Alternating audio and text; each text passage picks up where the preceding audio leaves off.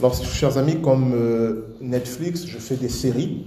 Et donc, la dernière fois, on a commencé une nouvelle série de prédications sur « Qu'est-ce que la foi ?»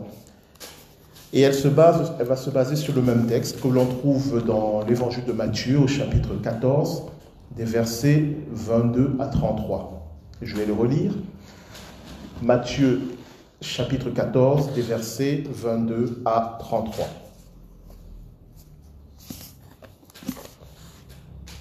Aussitôt après, Jésus obligea les disciples à monter dans la barque et à le précéder sur l'autre rive, pendant qu'il renverrait la foule.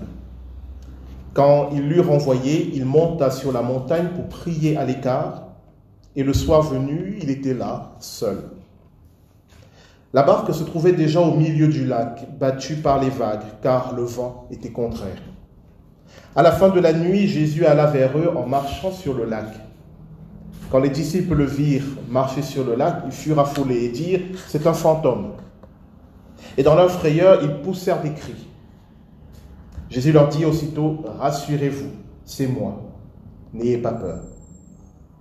Pierre lui répondit « Seigneur, si c'est toi, ordonne-moi d'aller vers toi sur l'eau ».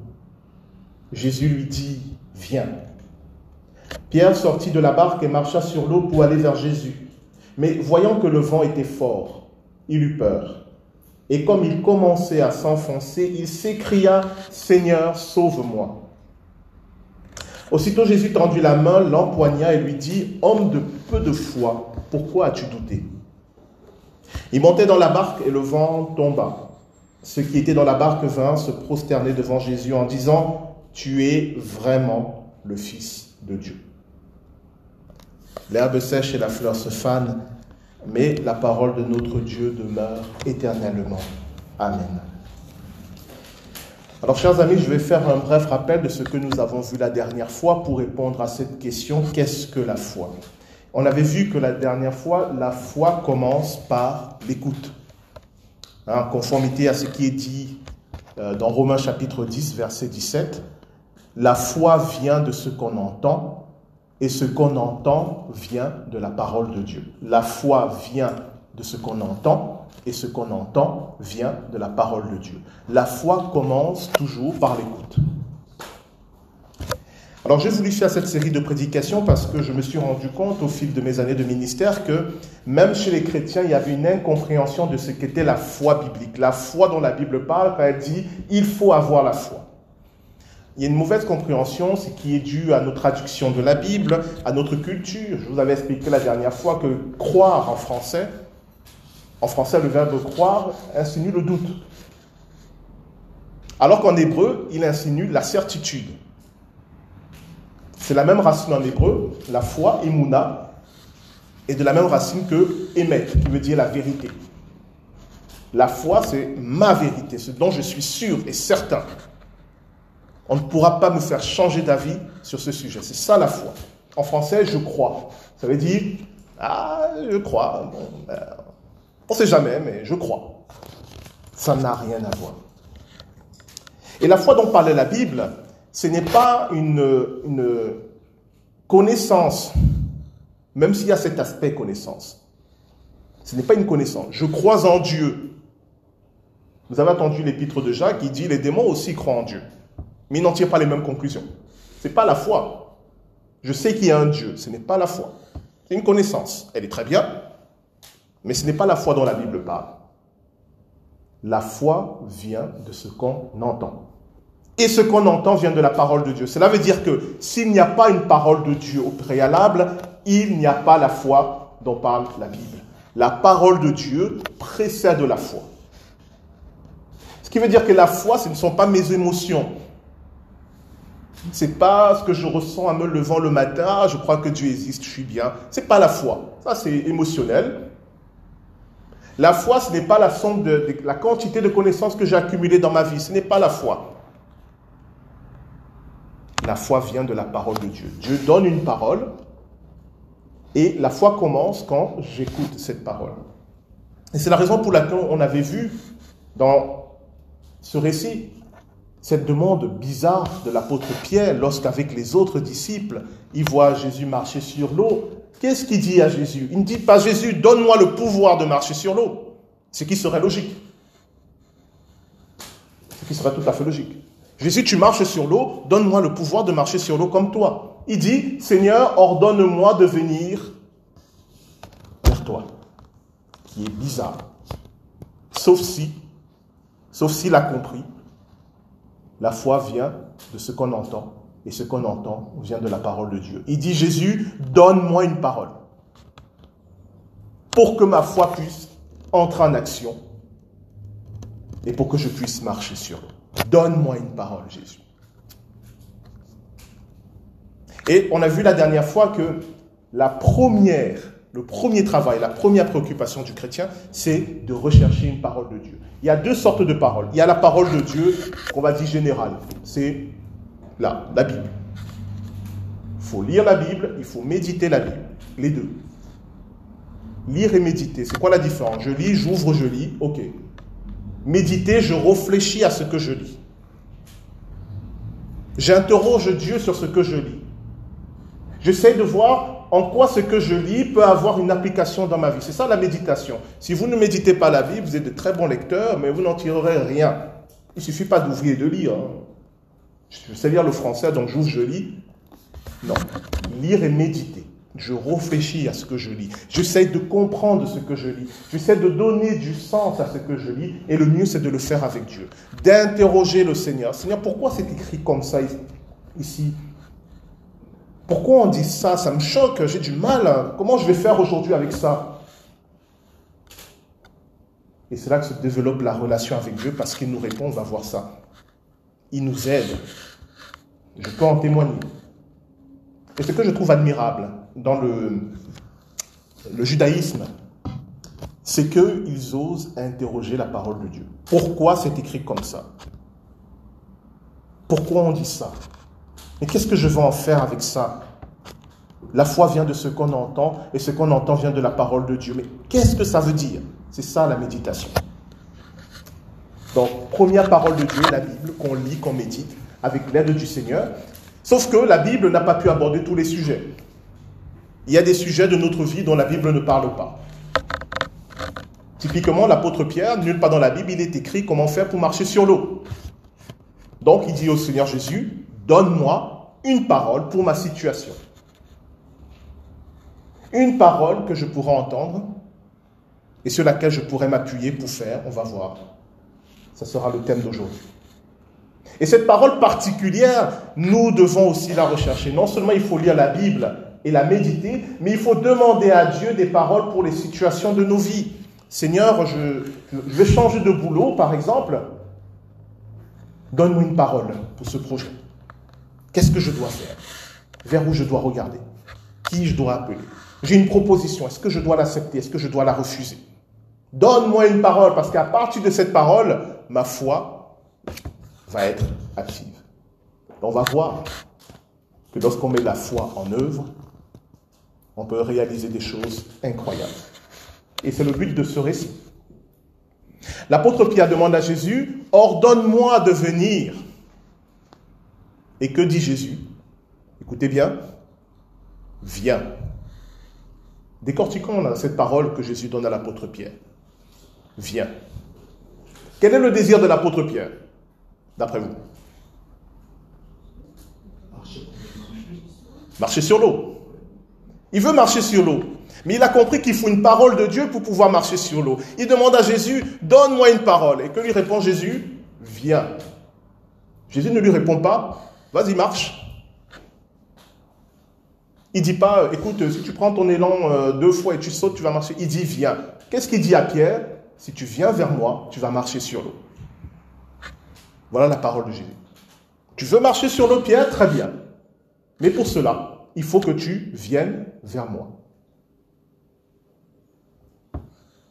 Ça a l'air de rien, mais vous allez voir que dans la pratique de la vie, si on n'analyse pas la parole de Dieu, si on ne la comprend pas, mais on va faire des erreurs, et parfois malheureusement des erreurs fatales.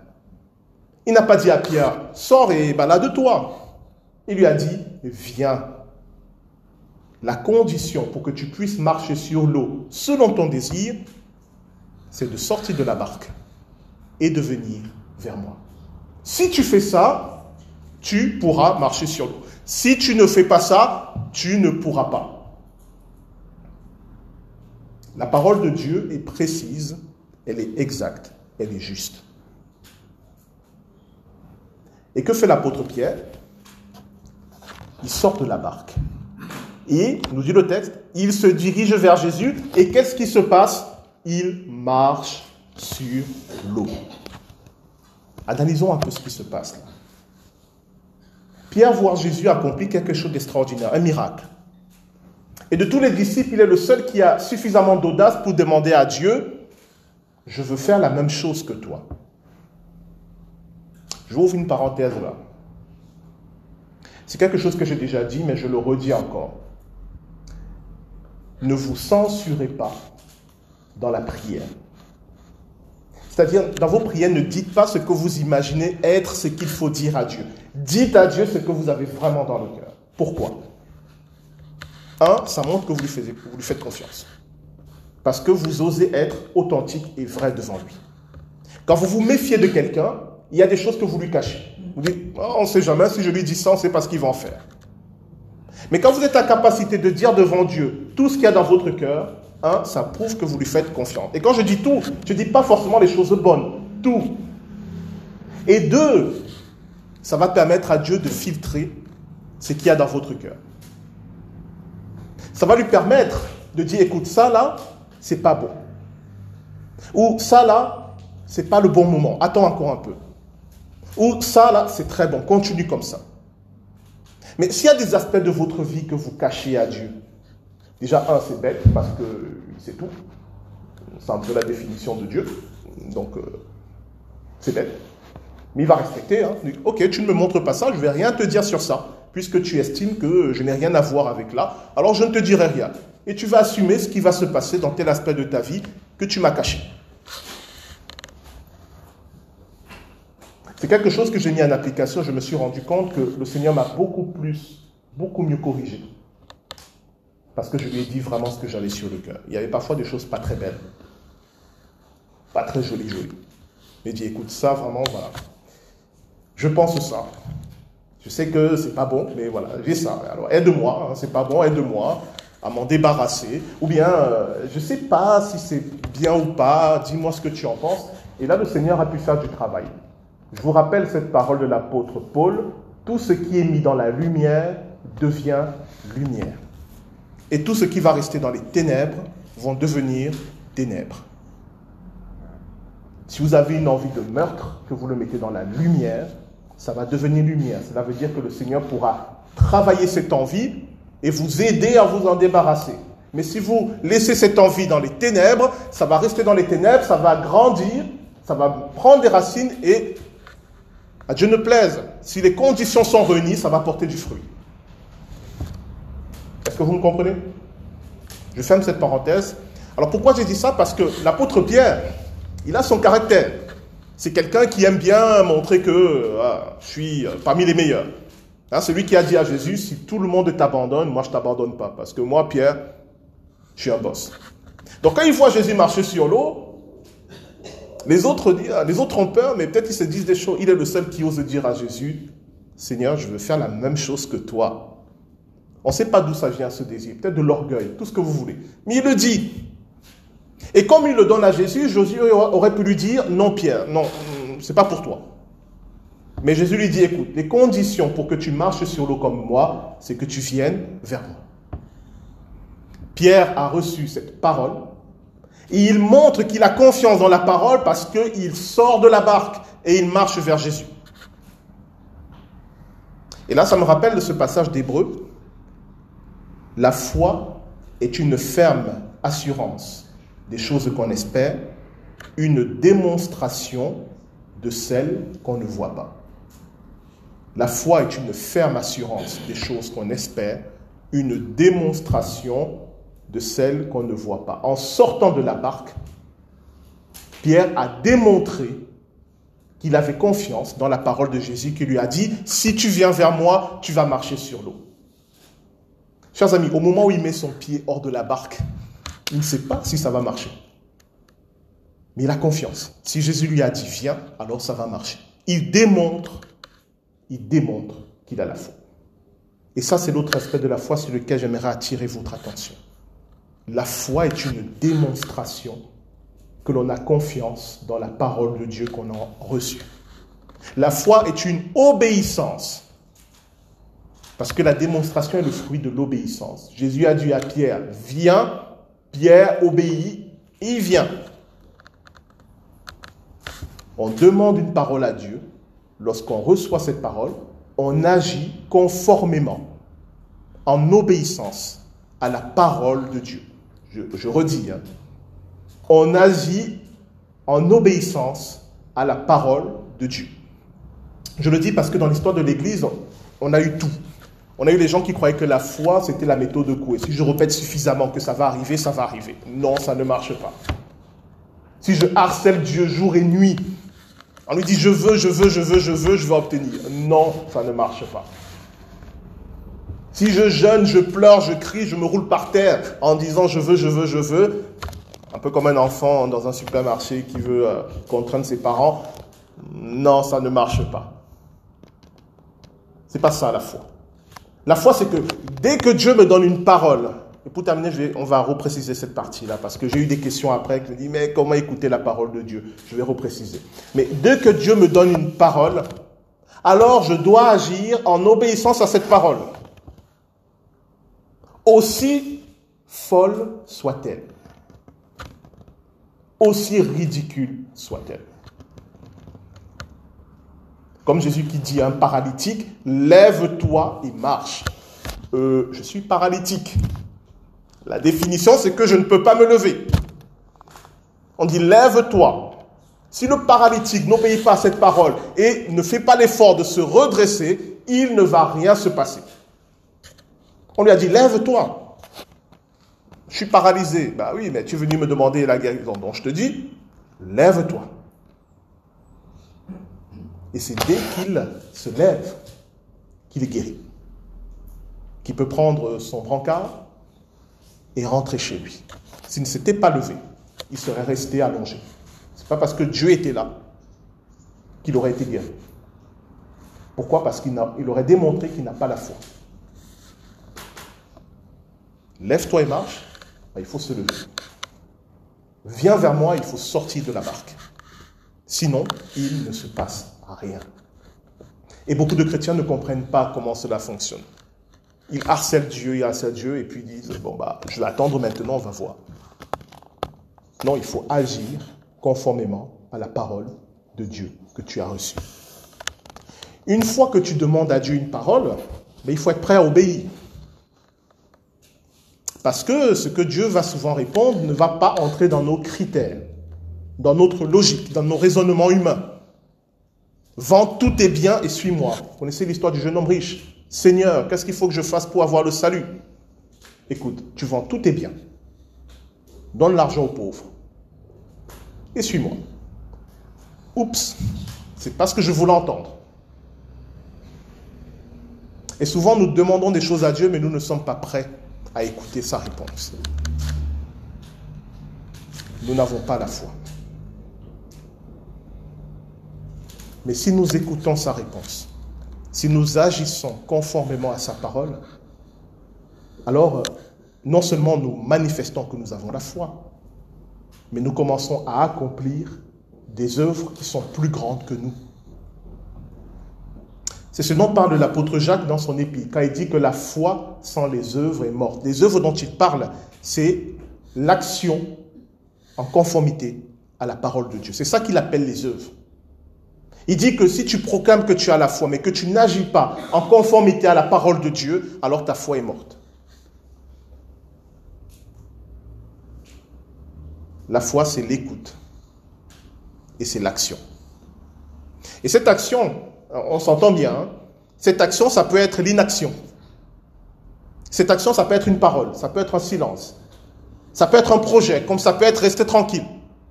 C'est pas parce que je dis action que ça veut dire qu'il faut courir dans tous les sens et s'agiter. Cela veut juste dire qu'il faut agir selon ce que Dieu a dit. Si Dieu dit tais-toi, tu te tais. Si Dieu dit parle maintenant, tu parles. Si Dieu dit va à gauche, il faut aller à gauche. Si Dieu dit va à droite, il faut aller à droite. Alors je sais, l'orgueil humain fait qu'on a du mal à accepter cela. On dit non, c'est moi qui décide, c'est ma vie, je suis le maître de ma propre vie. Mais alors pourquoi tu demandes à Dieu ? Vis ta vie comme tu veux et subissant les conséquences. Ce sera ta vie. Mais si tu demandes à Dieu, qu'est-ce que je dois faire et qu'il te répond, alors pourquoi tu recommences à dire non, je ne veux pas ? Il fallait faire comme tu voulais. Pierre n'était pas obligé de poser la question à Jésus, il aurait pu sortir tout seul de la barque. Bon, il aurait coulé. Mais c'était son choix. On est libre, hein ? Même si on dit à Dieu, Seigneur, qu'est-ce que je dois faire dans cette situation ? Et le Seigneur dit, écoute, démissionne de ce travail. Ah, mais il est bien payé, j'ai des factures, ah non. Il ne fallait pas demander. Je vous dis, marcher avec Dieu, c'est un peu comme être fou aux yeux du monde. Comment tu as pu quitter ce travail ? Il y avait tout, il était bien payé, tu avais une bonne situation, tout était conforme à tes rêves. Chers amis, si vous voulez faire comme tous les autres, faites comme tous les autres. Mais vous aurez la vie comme tous les autres. Si vous dites tous les autres font comme ça, tout le monde a fait comme ça, ça a toujours marché comme ça, faites comme eux. Mais si vous voulez suivre le Seigneur, écoutez ce qu'il vous dit. Et faites comme il vous dit. Je ne peux pas dire plus à part témoigner de ce que j'essaye modestement de mettre en pratique et je me suis rendu compte que ça marche. Alors on passe par des émotions assez intenses, hein, parce qu'il y a des moments où on se dit mais qu'est-ce que je viens de faire là, je suis un fou. Mais quand on laisse le temps agir, on se rend compte que ça marche. On dit ah Seigneur merci. J'ai tellement de témoignages, mais le temps avance, il faut que j'aille... Il y a tellement de choses que j'ai vécues comme ça. On dit, Seigneur, tu avais raison. Tu avais raison. Alors certains m'ont demandé, mais écoutez la parole de Dieu, comment on fait ? La dernière fois, j'ai essayé d'expliquer, mais ce n'était pas évident parce que je n'aimerais pas vous enfermer dans une formule en disant, ça marche comme ça, comme ça, comme ça. Parce que Dieu parle de 1000 manières. Mais une fois que vous êtes disposé à l'écouter, il va vous répondre, il va vous parler, comme il le souhaite. Mais il va le faire. C'est pour ça que je ne peux pas vous dire, il y a une méthode, il n'y a pas de méthode. Puisque c'est Dieu qui décide en fonction de qui vous êtes, de votre parcours, de votre caractère, c'est lui qui décide comment il va vous parler. Alors je peux témoigner. Dieu m'a parlé à travers d'autres personnes qui m'ont donné le bon conseil. Alors comment j'ai su que c'était Dieu qui me répondait ? Il y a plusieurs indices. Par exemple, je fais une prière, je demande quelque chose à Dieu, et puis je rencontre un frère ou une sœur en Christ qui vient me dire la réponse. Mais ce n'est pas que j'ai prié, ce n'est pas que j'ai demandé ça. Il me dit, tu sais, il y a telle ou telle chose, et je constate que c'est la réponse à ma prière. Je ne vais pas dire à la personne forcément, c'est Dieu qui parle à travers toi, mais moi je sais que c'est Dieu qui est en train de me parler à travers cette personne. Ce n'est qu'un exemple. Mais j'étais dans la disposition de l'écouter. J'ai essayé de l'entendre. C'est un exemple. Il peut même nous parler à travers des non-chrétiens, oui. Moi, il m'a parlé à travers des livres. Je lis un livre, et pas un livre à travers la religion, un roman qui décrit une situation, qui décrit comment une situation est réglée, et dans mon cœur, c'est ma réponse. Je ne peux pas vous dire plus. Je sais que c'est Dieu qui est en train de me répondre. C'est indescriptible. Il faut que vous le viviez pour arriver à discerner les indices. Mais, grâce à Dieu, j'ai trouvé un passage, 2 passages bibliques que j'aimerais vous partager. Vous avez encore un peu de temps ? De toute façon, vous ne pouvez pas dire non. C'est par politesse que je vous demande. 2 passages bibliques que j'ai trouvés hier et qui, je vais vous les partager. Ils sont très courts, mais ça concerne le roi David. Et ça va vous aider un peu à comprendre ce dont je viens de parler. Le premier passage, c'est dans le premier livre de Samuel, au chapitre 24, des versets 4 à 10. Je vous donne rapidement le contexte. C'est ce moment où David est chassé par le roi Saül, qui veut le tuer, parce que Saül a compris que c'est le futur roi. Et David aura plusieurs occasions de tuer le roi Saül. Mais il va dire, je ne touche pas à loin de l'Éternel. Et donc, je vous lis ce petit passage-là, 1 Samuel, chapitre 24, des versets 4 à 10. Il arriva à des parcs à brebis, c'est Saül, qui était près du chemin. Là se trouvait une grotte où il entra pour satisfaire un besoin naturel. David et ses hommes se trouvaient au fond de la grotte. Les hommes de David lui disent « Voici le jour où l'Éternel te dit « Je livre ton ennemi entre tes mains, traite-le comme tu le jugeras bon. » Déjà, méfiez-vous des gens qui disent « Dieu parle à travers moi. » David se leva et coupa doucement le pan du manteau de Saül.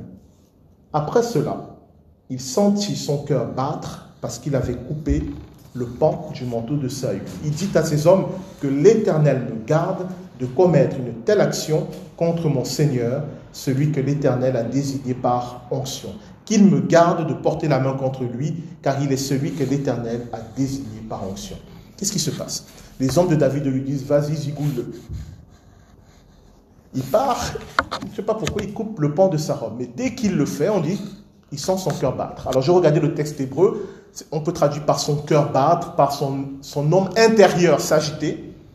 Il sent quelque chose en lui et il comprend que Dieu lui dit « Ne va pas plus loin que ce que tu viens de faire ». Dieu vient de lui parler. Et je vous donne le deuxième passage. Alors, vous êtes toujours là? Okay. Donc, c'est dans 2 Samuel, ça concerne toujours le roi David. 2 Samuel, chapitre 24, verset 10. Là, le contexte, c'est quand David va faire ce dénombrement qu'il a mal fait, en fait, et qui va avoir des conséquences graves pour le peuple d'Israël. Donc, 2 Samuel, chapitre 24, verset 10. Donc, David ordonne le dénombrement, et voilà ce qui est dit. David sentit son cœur battre lorsqu'il eut ainsi fait le dénombrement du peuple, et il dit à l'Éternel, « J'ai commis un grand péché en agissant de cette manière.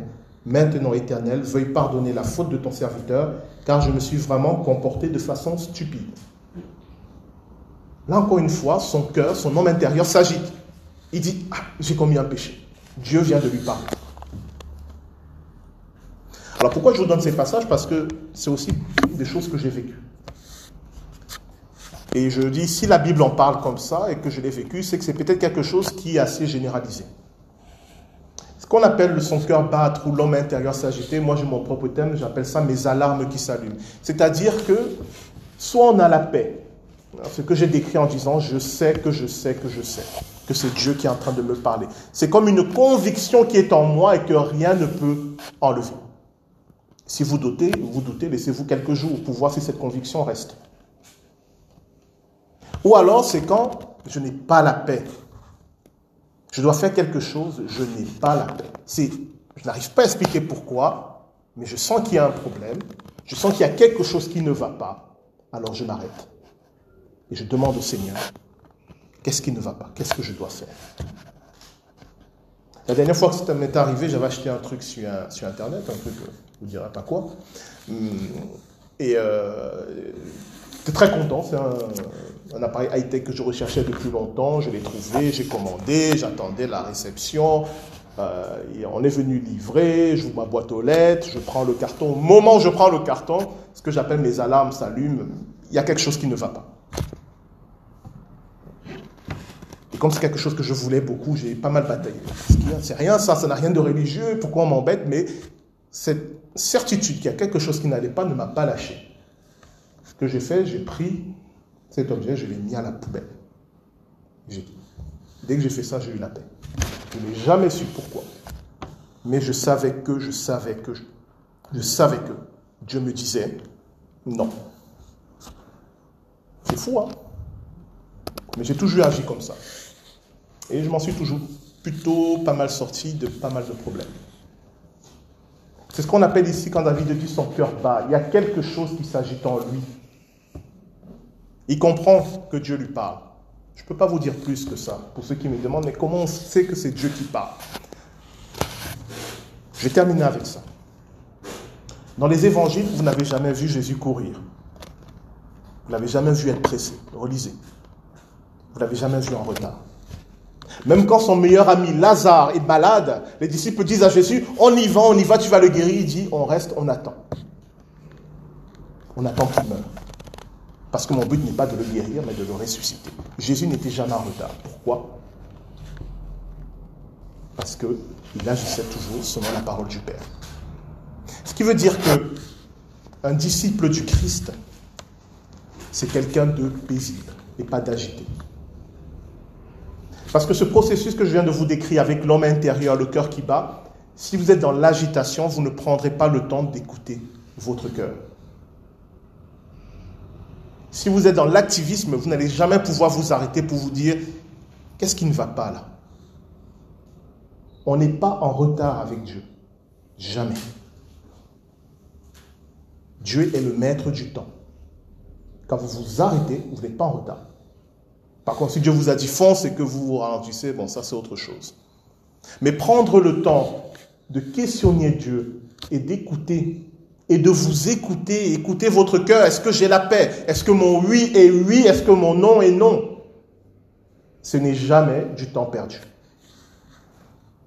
Ce n'est jamais du temps perdu. Il y a cette parole de Dieu qui dit, c'est dans le calme et la confiance que sera votre salut. C'est dans le calme et la confiance que sera votre salut. Moi, je reconnais les disciples de Jésus avec cette parole. C'est dans le calme et la confiance. Il y a 10 000 problèmes, il y a tout qui va mal. Bon, je m'arrête. Seigneur, qu'est-ce que je fais? Et j'écoute. Et j'écoute. Chers frères et sœurs en Christ, on va prier. Alors, on avait vu que la parole de Dieu vient de l'écoute. On a vu maintenant que la foi vient de l'écoute. On a vu que la foi aussi, c'est dans l'action, en obéissance à cette écoute. Alors, on va prier pour demander à Dieu qu'il nous donne l'audace pour agir en obéissance à sa parole. Qu'il nous donne la hardiesse, qu'il nous donne la confiance. Nous prions.